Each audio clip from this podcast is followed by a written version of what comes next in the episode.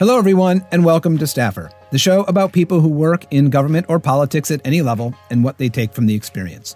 I'm your host, Jim Papa, a partner at Global Strategy Group and a former staffer myself. Today's guest is Monica Dixon, Chief Administrative Officer and President of External Affairs for Monumental Sports and Entertainment, which owns several teams and arenas in the DC area. Its subsidiaries include the NBA's Wizards, the NHL's Capitals, the WNBA's Washington Mystics, and Capital One Arena. Monica has spent her career in politics and government at the highest levels. She's worked in the House, the Senate, and the White House. She started her career on the campaign trail and then came to Washington to work for U.S. Senators Tom Daschle and then Jay Rockefeller. Then she crossed the Capitol and became Chief of Staff at the House Democratic Caucus under the leadership of Congressman Vic Fazio. Not long after that, the White House came knocking. Monica joined the staff of the Clinton White House, where she served as Deputy Chief of Staff for Vice President Al Gore. When Al Gore ran for president in 2000, Monica was one of his top advisors. Monica joined Monumental Sports in 2016, and in between that and her stint in the White House, she helped run several organizations dedicated to increasing voter turnout and electing Democrats, and also established her own successful political consulting firm. Monica is respected across this town and across government, politics, and now sports. She and I sat down to talk on Monday, June 13th. I hope you enjoy the conversation. Monica Dixon, welcome to Staffer. Thank you. I'm so happy to be here. I am delighted uh, to be talking with you this morning. Um, as you may know, I like to start my conversations with folks at the beginning, learning a little bit about uh, kind of where they grew up and what family like life was like. So, can you tell me that a, a bit? Uh, sure, sure. I um, actually grew up in South Dakota. Um, my my family moved around a little bit. We went to Kentucky and then Saginaw, Michigan, and then back to South Dakota.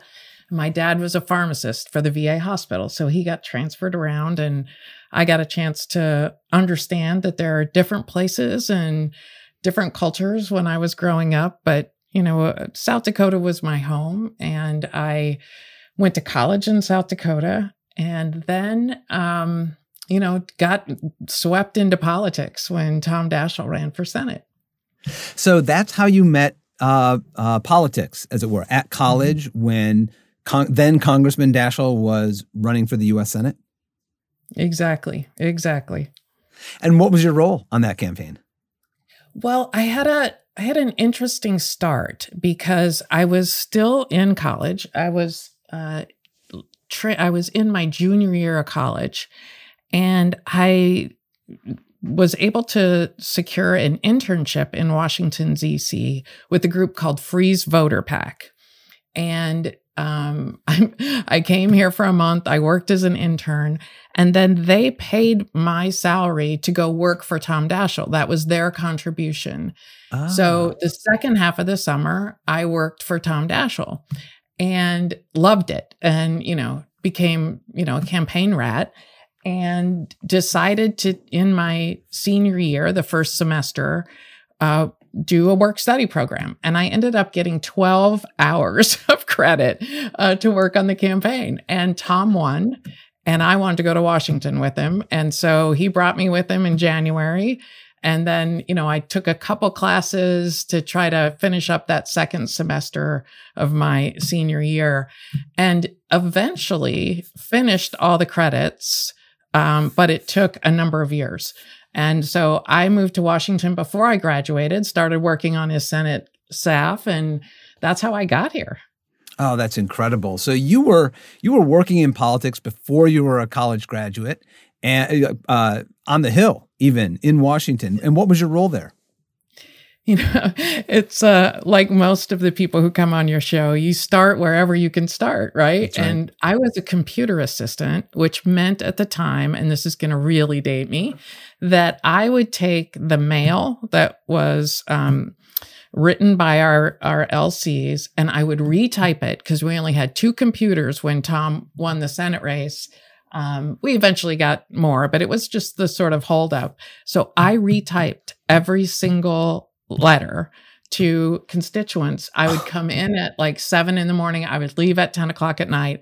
And that's what I did. And I made $15,000 a year. And I did that for like five or six months. And then Pete Rouse, who was the chief of staff, who many people who listen to your podcast know very well, said, you know, I'm going to promote you and um, I'm going to promote you to an LC now. And so that's how I started my career. And, you know, I remember when he promoted me, he gave me an extra thousand dollars. So I went up to $16,000 a year. Incredible. Um, well, well, uh, Senator Daschle himself went on also to an incredible career, eventually becoming the Democratic leader in the Senate, uh, where he served in the majority and as as minority leader. Um, and you were with him uh, and kind of in his orbit throughout his career. You also mm-hmm. spent some time with Senator Rockefeller. Is that right? That's right. I um I spent uh, a couple years in the Senate office um, with Senator Daschle and um, kind of moved up and started working on legislative work. And I really loved research. And um, at the time, Senator Pressler was running for reelection. His cycle was coming up.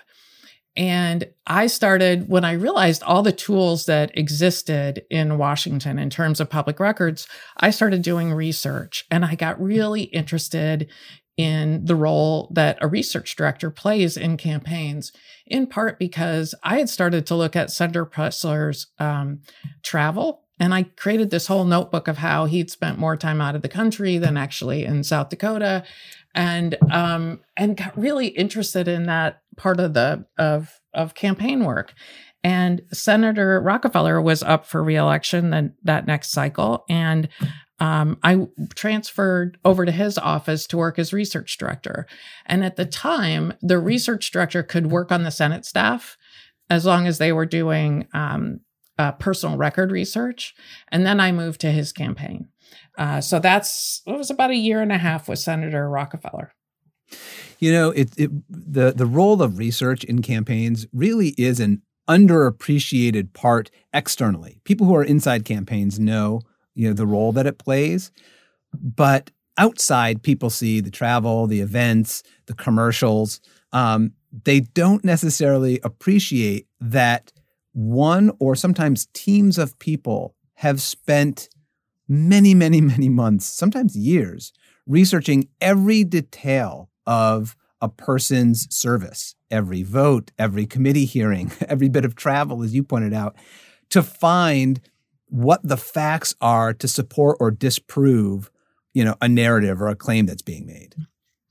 Absolutely. And and you know, for me, when I think back on it, I do think it was incredibly formative for me because now in well, I, I, think it happened throughout uh, the roles I've had in politics, and certainly now working um, on in a corporate setting.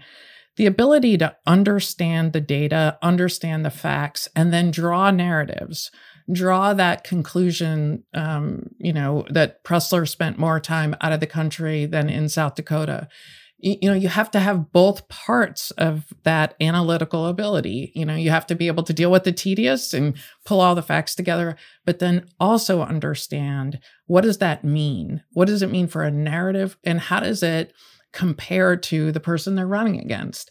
And so when you put all those things together that's really how i think you build a great communications plan and a great narrative Yep. And the other thing, I've, uh, my observation that research people have is they develop a willingness to speak uncomfortable truths, sometimes to their friends and colleagues. Right. Sometimes the you know there are other people on the campaign who might want to make a claim or say something, and it's the it falls to the research director to say ah not exactly true or right? To, to be true it needs to be you, we need to say this other type of thing. Or hey we've got a vulnerability in this area ourselves. And that too is a good muscle. It's a check on the system for strong research people to be steeped in the facts and a culture that that is willing to only go as far as the facts support. I exactly. And you know what else it does? Is it allows you to build a relationship with your principal. Um, you, you know, one of the most important skills I think in politics and almost in anything is being able to manage up, right? It is understanding who you're working for, what their strengths and weaknesses are, but as important how to say hard things, how to say, you know, my recommendation is a no on this and why. And um, that is a skill set that is it is like you said it's a muscle you have to exercise because most of the time at the beginning of my career i did it wrong. You know you you, you coming from south dakota i was very comfortable with just saying the facts and just saying well no that won't work. Um, what i learned through the process and through these jobs was you know how to really listen to what someone is ask what they're asking you what they mean what they want and to try to meet them as close as you can while delivering uncomfortable truths. Um, and that so that is a very difficult skill to develop. I still make lots of mistakes but i'm better at it than i was 30 years ago. You're absolutely right. What an important skill. Um, so i mean your career uh, was really you know in, in politics has been a really impressive and incredible rocket ship after your time with Senator Rockefeller, you became chief of staff for the House Democratic Caucus. Um, the mm-hmm. chairman at that time was Congressman Vic Fazio of California. Um, I too spent some time in the in the Senate and on the House side. Um, in fact, I worked for in the leadership structures of Senator Daschle, and when he was co-chair of, of a committee with Senator Rockefeller, um, and then I came over to the House side. How do you compare the cultures, and do you have a preference between Senate and House? Wow. Well, there, as you know, that it couldn't be more different, right? I mean, um, the Senate is a little bit more formal, and um, you know, I will say here that um, my first day in Senator Rockefeller's office, I wore a pantsuit. And I was advised that women were not allowed to wear pantsuits in the Senate, um, in Senator Rockefeller's office. And so that was a big lesson to learn. And while the Senate wasn't yeah. that way in every Senate office, it it certainly um, was in uh, Senator Rockefeller's office. And so I went to the House side, and it was just the opposite. There was a casualness, there was a comfort, there was. Um, a, you know, it was a place where raw emotion shows up on the floor in a way that, you know, it just doesn't in the Senate. And you can build relationships um, so much easy. So it's just so much easier on the house side, and and maybe that's because the staffs are smaller, the members are more accessible. But uh, that was a big difference that I noted right away. Yep. Uh, so after your stint there, um, the White House came calling. Uh, in 1997, uh, Bill Clinton and Al Gore were reelected, and you joined the staff of Vice President Gore as his deputy chief of staff. Um, can you talk about what your role was in that office as his deputy chief of staff? Yes, it was. I, you know, it was probably the most formative uh, position I've ever had. Um, I was brought on board primarily because of my um, political and um, uh, political background. And just a, a second to go back, um, when I went to the House side and worked for Congressman Fazio, my first job was as the political director of the DCCC in 1994. Ah, I didn't know and we that. Lost, okay. Yeah, we lost in that. Obviously, that's when we lost the House for the first time in 40 years. And I um, spent a good deal of time traipsing over to the White House and talking about our poll numbers and you know, there was a lot of disbelief on um, among the Democratic Party leadership that we could lose as many seats as we were counseling them we were about to lose. And so I guess, you know, in a perverse way, I'd built up some credibility on on that side with with my friends in the White House. And um, after spending a year and a half with Vic, uh, building up the Democratic caucus and uh, trying to operate for the first time in the minority, uh, I had a skill set that was both political but also um, policy as I understood the House itself and what we could do and what we couldn't do. Um, and so uh, the vice president reached out once he knew that Vic was retiring and asked me to come on board and I did and it was a job that was focused on his travel um, where he should be going, what he should be doing, how he could build relationships in um, key places with important leadership to advance the president and the vice president's agenda. And um, I was also his traveling chief of staff. So I was on the road with him, you know, three days a week, and we we were always. I mean, I don't remember a week when we didn't travel at least three days. Um, he had a portfolio that was huge, um, uh, both from a policy perspective and then also in terms of what he wanted to understand and learn about the states that um, we were spending a lot of time in. Well, and I think it's fair to say that his vice presidency changed the way vice presidencies are viewed and handled. Um, I, I, remember reading at the time just that he and and Clinton sort of struck a relationship that eh, from the outset they were going to make sure that the vice presidency wasn't just a you know a figurehead role that he was going to get into issues and advance the president's agenda in a way that was unique um, and you were help you were there uh, at, at, you know that second term at a at a time when not only was he you know advancing the president's agenda, but he was also setting himself up right for a run in 2000. So how did you you know once you entered that role, how did you you know and he manage both of those things simultaneously? I think his first priority was to um, focus in on the policy areas that he was responsible for. And so we spent a lot of time, and he, you know, he was somebody who studied a lot, who, you know, dug deep into data. So a lot of our travel was built around that. There was kind of that Venn diagram overlap of activity that we could engage in in Iowa and New Hampshire and the early states. And and we did. And we used that time to build relationships. So we got we we really were able to both uh, advance a policy agenda and advance a personal and political agenda that was about building relationships in key places. And so that that is why we were on the road three days a week and at least. And, you know, the other thing that the vice president ended up doing a lot was dealing with um, natural disasters and others uh, disasters. And, um, and so we would travel when there was a tornado in the south or a flood and or fires in Florida. And, you know, one of the most um, significant events of my life was uh, going with the vice president to Columbine mm. and speaking uh, with those family members and walking in a procession to a, a community event that I, I don't I don't know that any one of us on the plane that day were the same afterwards. And so, um, you know, working there gave me the opportunity to do sort of the politics piece, the policy piece, but then the unexpected piece of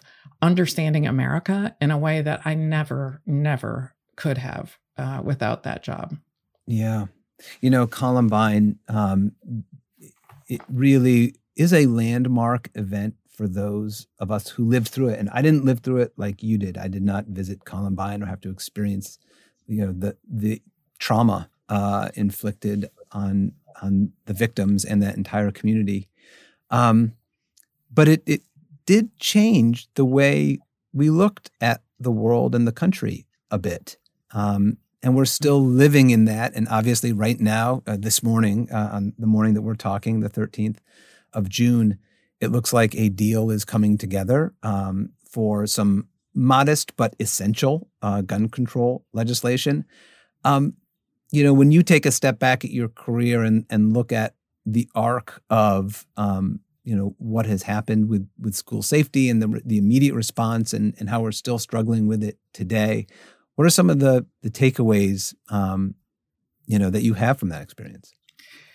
You know, it's something, uh, you know, I grew up in the West and, you know, there were guns in my household. People hunted. I, you know, went out and shot with my brother. Um, so I was comfortable with guns. But it was in the 1994 elections that, you know, we lost the House for the first time. And the crime bill and guns, in my view, were a critical part of our loss. Um, you know, healthcare was also controversial at the time, but the crime bill is when we really started to see incumbents who had been in office for, you know, a decade or two in these states that we think of as swing states. And at the time, I mean, they weren't, but now they're not even swing states, they're red states. We started to see the numbers drop. You know, we passed an assault weapon ban during my lifetime in politics. And so I have seen extremes um, as I've as I've progressed but it's one of the things that I feel just the most sort of like inconsolable about um, is that we have not either as a party or just as government servants and and servants of the people been able to you know provide a solution for this that meets America in a place that um, you know it is and that would make things better for kids. Yeah. So I, I was going to ask you about this later, but um, since it seems like now is a is a good time to reference the fact that after, um, though I'm going to come back to it, after your time in the White House, you worked for a number of different uh, organizations dedicated to electing Democrats, several different types of PACs. You also formed your own very successful uh, political consulting firm, and South Dakota has always been part of your political DNA. So, helping elect uh, Tim Johnson uh, back to the Senate, um, also working on Senator Daschle's campaign, um, numerous other candidates as well. But what I'm building up to is that, I mean, part of the challenge with governance today is that we as Democrats have a hard time electing, uh, you know, statewide um, office holders in states like North and South Dakota. You know, like when when I first came to the Senate, we had several senators from those states. Um, in fact, at one point, I think we had all four. four. Yes, yes, we did. Uh, right. Um, and today, obviously, it's such a different scenario. Not to say that we don't in some states, like Montana with Jon Tester, like it is possible, but it's extremely hard. So, tell me, what do you see as uh, you know, when it can be done successfully, I'll guess the, I'll ask the question this way: When it's done successfully, what do successful Democratic candidates do in red states like that? You know, they're just deeply connected um, to the people in those states. They still live there. They're still part of the community. And I think when they start to have problems is when they obviously get too aligned, not necessarily with the Democratic Party, but with Washington. And so anything that sort of defines them as not from the community that they are from, uh, it's just it's the third rail. And so it's it's less about policy. It because you can support uh, a progressive cause and live in South Dakota if the community that you're from understands why and what your values are.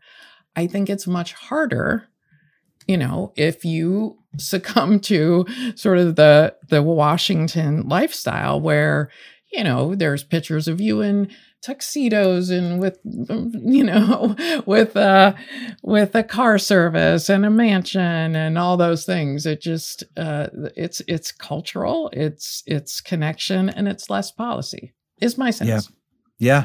Yeah. Um so let me ask you about the the other type of of candidates. So let me take you back to uh, to uh, 1999, 2000. Um, Al Gore is gearing up and, and then running in the presidential, but there's a primary and a really tough primary challenge that I think some folks forget about uh, from the left, from Bill Bradley.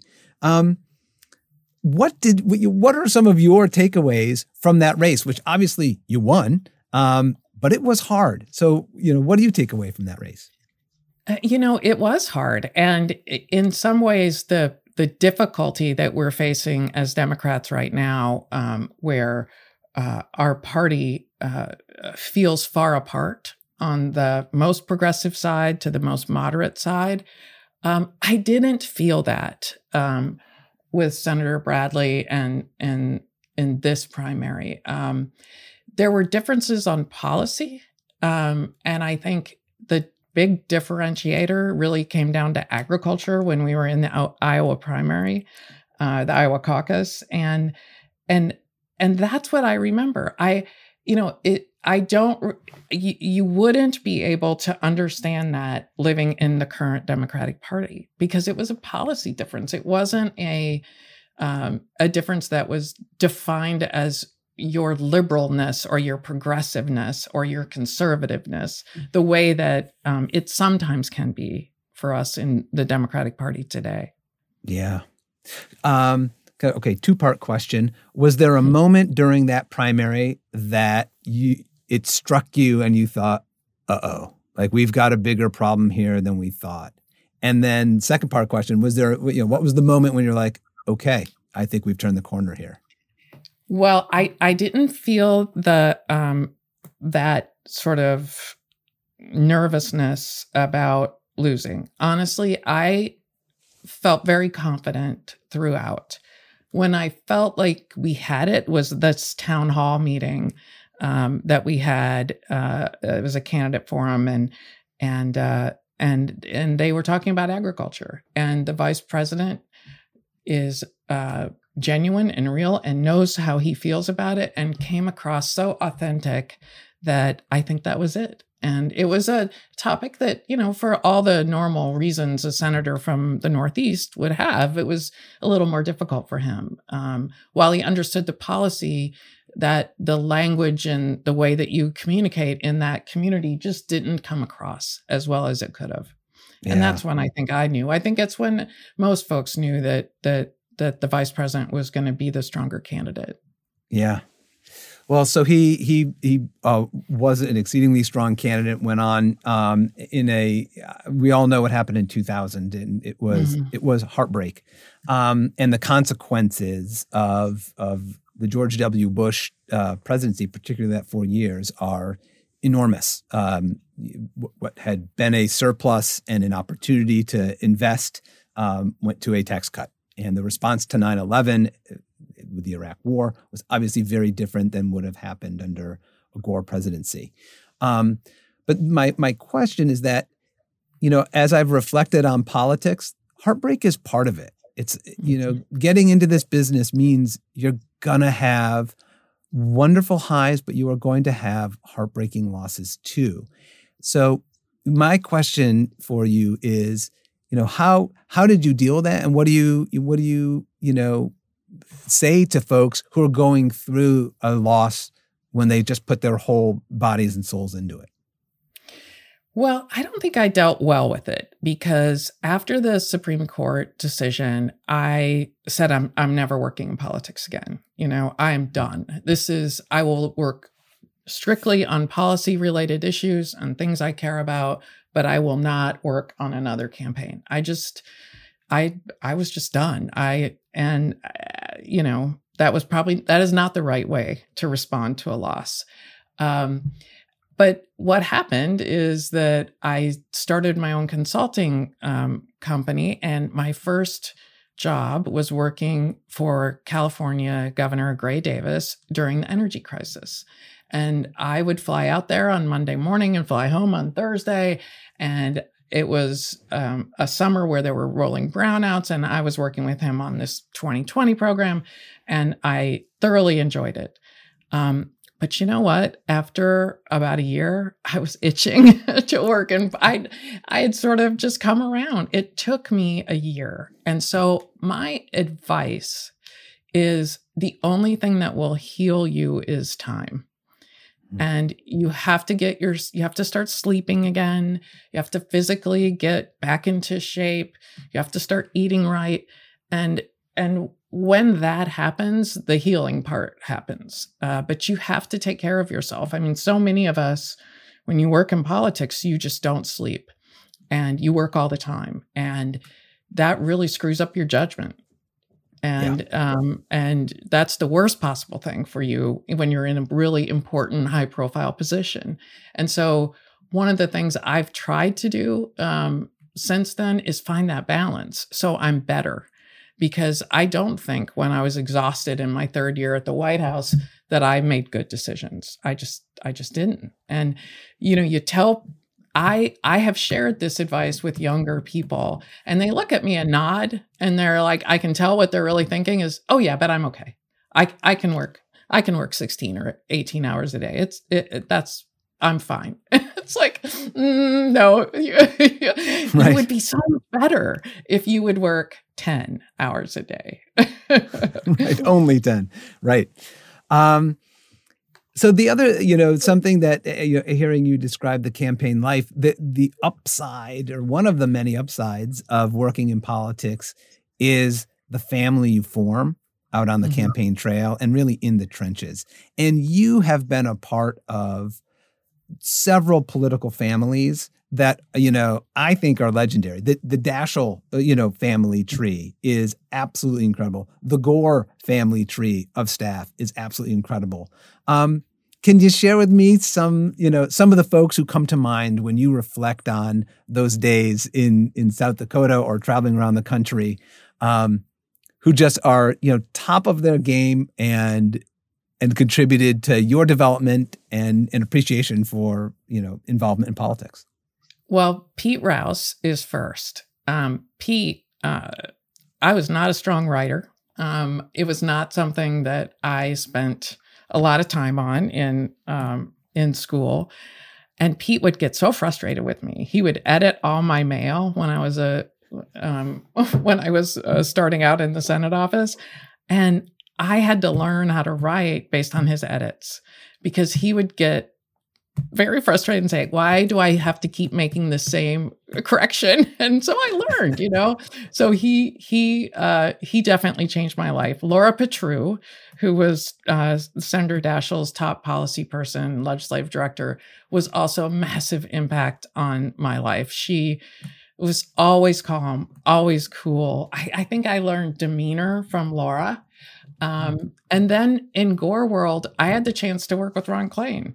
And so I learned um, a lot from Ron, particularly around how you can start to see five or six steps in front of you.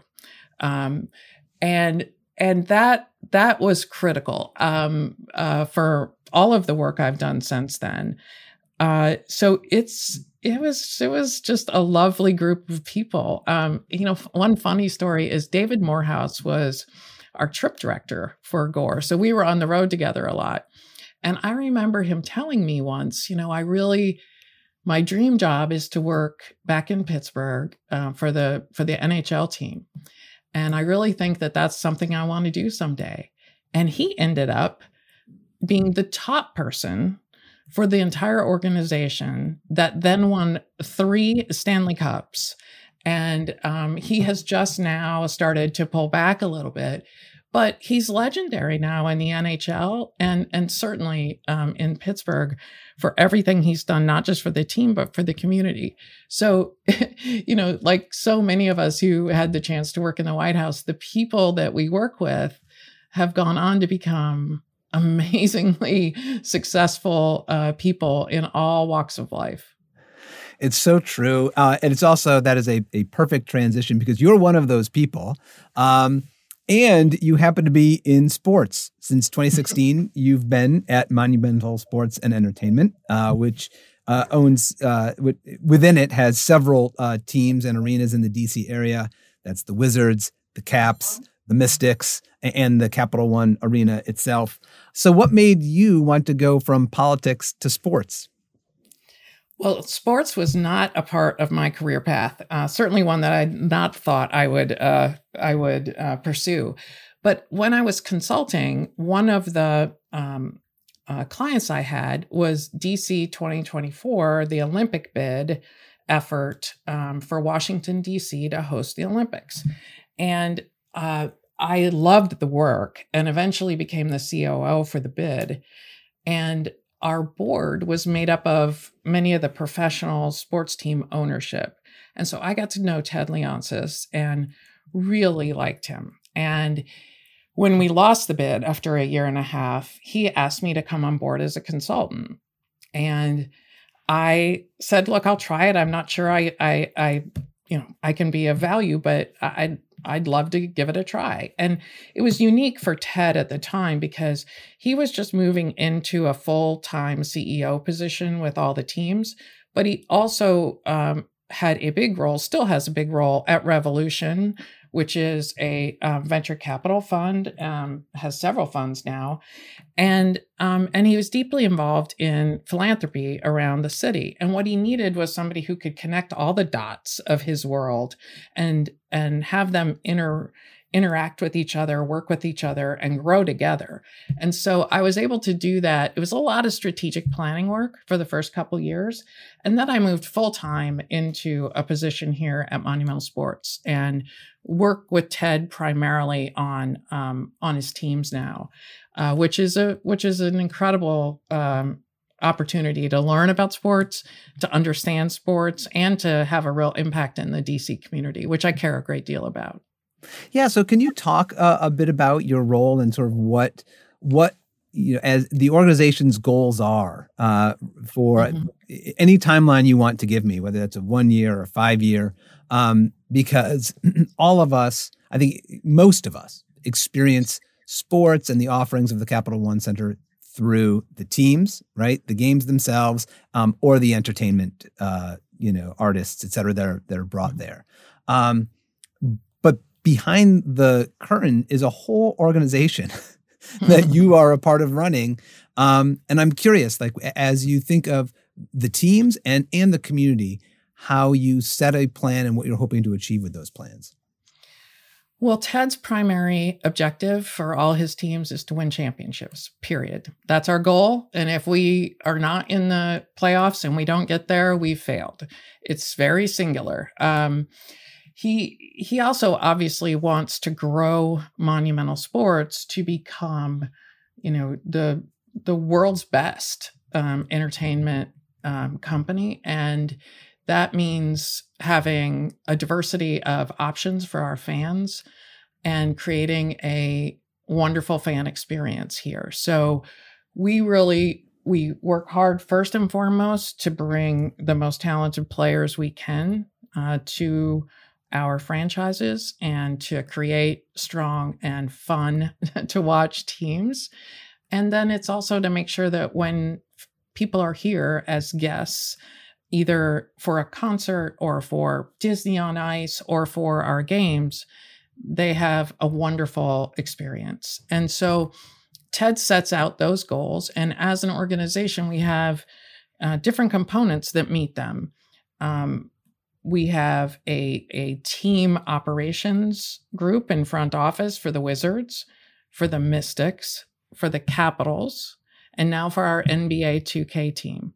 So we have sort of those four concentric circles of people whose sole job is to support that team.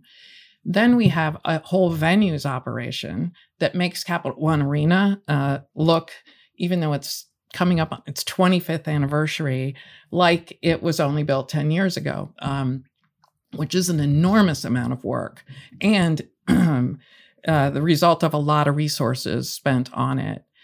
And then we have, um, on top of that, a business team. So that's our sales teams, that's our sponsorship team, our partnership teams. They're the people that are one on one with fans pitching season tickets, pitching sponsorships. So there's that whole business operations. And then what sits on top of all of that is our our corporate executive team.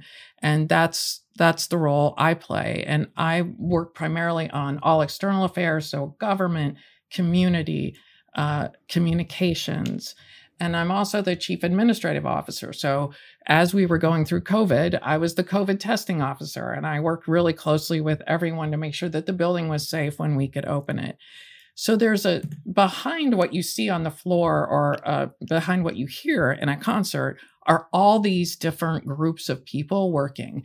For us, it's 612 people, I think, full time staff, and uh, between two and 4,000 part time staff that are in a pool that work with us almost every night. Um, this building is open almost every night. You know, we have a couple months during the year, February and March, where there we might have two nights where the building is dark. Um, otherwise it is it is you know it reminds me of campaigns in some ways at least those last you know six weeks of campaigns. Uh, that's what february and march leading into playoffs feels like here. Yeah look i think some people who aren't familiar with politics or sports could look at a person like ted leonsis you know a tech entrepreneur and, and highly successful person in the sports world picking a political person you know into the role that he brought you on and has you operating in and think hmm how does that make sense? But to your point i actually think there's a real direct thread from all of your campaign work and political work you know official and unofficial uh, or official and campaign work um, that is really relevant to running a very complex high profile organization you know, I I would hire someone with political experience before I would hire anybody with business experience. And the reason is because we don't think of it this way as political people, but basically you're running a startup. You start with a piece of paper and another person sitting across from you and you build a run rate up to 30 million 50 million dollars depending on what um, state you're in in 18 months. And you deliver a product and you you have a day where you're judged. And that skill set is wildly applicable to every business job I've had and worked with. And you know you just don't get experience like that anywhere in the world. And and so I think it does transfer I think this the skill set you're developing as a political or policy person is applicable just about anywhere. And I I would encourage people what I learned is that you can go try something. You, you're going to be surprised how successful you are and how you just automatically know how to do it because of what you've learned in campaigns. You know, um, you you've hired so many people in campaigns and in government and now in the private sector. And as you said you you look for folks with that you know political experience. What are what are the qualities when you are you're back when you were you know hiring for campaigns what were some of the hallmarks that you were looking for from staffers? Uh, i the first thing that jumps out at me is their communication skill how do they talk about themselves? How do they talk about um, a situation? Can they describe and uh, engage with you on on a problem and problem solving? Because that to me indicates how their how their mind works, what they think about. Um, that's like just one of those things when you're talking to somebody in the first interview that for me is critical. But then the second part and again, it might have been my own experience with Pete Rouse, is I want to know they can write. Um, and that's partly because I'm not the strongest writer, but it's also because it's so critical to communicate. And um, and if I was going to, you know, I say this to my my twins all the time, and they're freshmen in college right now. Write, write, write. You have to learn to write, um, and and that's what I want when I'm interviewing with somebody is I want to yeah. know they can write, and I want I want to see. I we do writing tests for everything here. Yep. I uh, couldn't agree with you more. The more you write, the more you, you realize it's about choices, like choices and clarity. Exactly. right? And uh, that's and that's what governance is. That's what management is. Is being able to make choices and and communicate them clearly. And it, and um, it's a it's what leadership is right? Mm, and well and if you're going to be a leader in any organization you have to be able to um, communicate what you mean and and be able to ask questions so that you know that they've heard what you meant because those two things are different. Everybody's looking at it from a different perspective. So you have to listen and be open to really hearing what they're saying and knowing if they're if they're if they've heard what you what you're um, asking and what you care about and what your values are. Yeah. Um, you know, since we we talked a bit about uh, Ted Leonsis, as I mentioned, for anyone unfamiliar with his background, I mean, he helped build AOL into a you know a global uh, company and phenomenon. Uh, he has started many other successful businesses. Um, he's recognized as you know a business leader of, of the highest order, one of the most influential people in sports.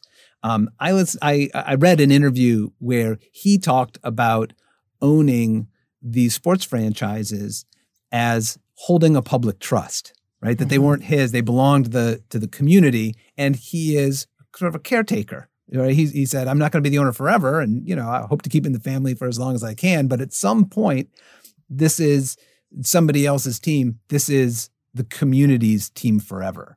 And so, you know, given his background and and that sort of point of view, which I found really resonant, um, my question for you is: What have you learned from him about leadership?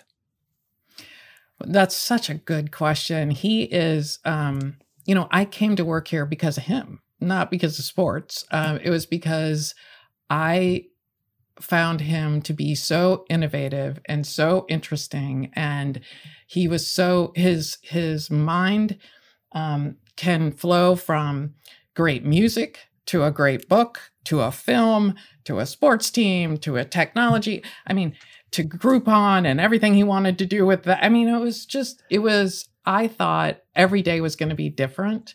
And uh, it has been. Um, and so, you know, what I see as one of his great skills is his ability to connect dots across lots of different platforms and really um, bundle it all up into something amazing a product, a business. And that's what I've learned and what I think um, some of his great skill set is. But, you know, the community piece of it for him also connected with my political background. Um, he cares deeply about the community. And when he wants to win a championship, it isn't because, you know, everybody gets a ring and, you know, there's a parade. It's because of the memories that that is that that it provides for families and kids and you know everyone who's in the stands and that was his experience as a kid and he wants to give that to other people. And so it was easy to work for someone like ted with political background and having a progressive mindset because he cares so much.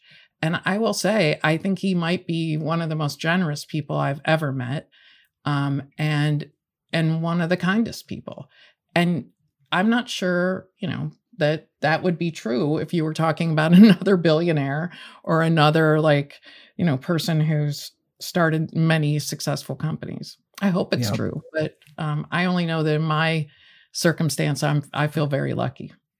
Okay, I could talk to you all day, uh, but I have two final questions for you. One of which I think you may have already answered. I like to ask folks uh, if if I could build a Hall of Fame to staffers on the National Mall, who they would nominate. And you talked about Pete Rouse, eh, who's already a member, by the way, nominated several times. He is such a legend. Laura Petrou, uh, who has not yet been nominated, but uh, we could put her certainly uh, on the ballot and and build that a bronze bust. Um, others uh, who may be on your list. Well, is Ron Klain on your list? And Ron Klain, of course, and Ron Klain, okay. of course, because you mentioned him uh, as well. And and yes, I believe he is he is a member. Yes, um, Kate Bedingfield, I would put up there. Um, yes, I think she is a rock star and um, is just like a true believer and incredibly talented. So uh, Laura and Kate, I would I would throw them on your list. Excellent. All right, good. They are in the Hall of Fame. Um, okay, my last question for you. I call it in the vault. Tell me about a time when you made a mistake. Um, it was gut wrenching, but you learned from it, uh, you recovered from it, and you're better for it. Oh boy. Well, um, when the vice president was announcing for president, we started our day in Carthage, and it was a beautiful event. Everything went well. And then we went up to New Hampshire and um, we did, you know, the normal setup, normal advance. And during his speech, a person right behind him unveiled a poster that um, was critical of the vice president for not being more focused on the environment, which is, you know, one of these things that um, you said uh, the world changed because of that election, and it certainly did in more ways than we could possibly um, uh, count. But um, we we didn't do the job we needed to do um, to make that event as you know go as well as it could. And you know what i learned because i got asked a lot you know i was responsible for that site um, and what i learned is how to talk about it. Because i remember at one point being asked what happened and I was thinking, you know, we just didn't have the experience to kind of look for rolled up posters under people's clothes and, you know, and and that was, you know, I guess that was the right answer, but it it made the mm. staff that were working with me feel like, you know, they had done something wrong. They weren't experienced enough. And when all of that is happening at once, it's super important what I learned is to is to just own that mistake, not try to explain it and just apologize because in the end what matters most is all those folks who were working on it feeling good and happy about it. And it is no biggie for me in the role I had then to say, you know, I screwed up and like, and just own it. And and uh, and instead it i think it came across as i was dumping it off on other folks and i look back on that a lot actually and and think about it um and and wish i would have handled it differently but but i learned you know that's that's just not what uh, you need to be doing when when the principal asks you you know what the hell happened and you're just like hey i screwed up i made a mistake and move on and that would have been the best way to handle it it's such a a beautiful and important lesson and such a hallmark of leadership, of good leaders. And it surprises me not at all that that was what you took away from it. And Monica, I, I can't thank you enough. I'm just, I've been an admirer of yours for so many years. Um, and as a citizen, I appreciate all that you've given uh, in governance and politics. And I'm an admirer of what you're doing today. So thank you for joining us. I really appreciate it. Well, thank you, and thanks for doing this podcast. I hope that um, it's uh, it's helpful for people who are listening, and I hope they stay inspired and keep working in our world because it's so important right now. I want to thank you all for listening to the only show created for and about the people who work in government and politics at any level. I do have a quick favor to ask.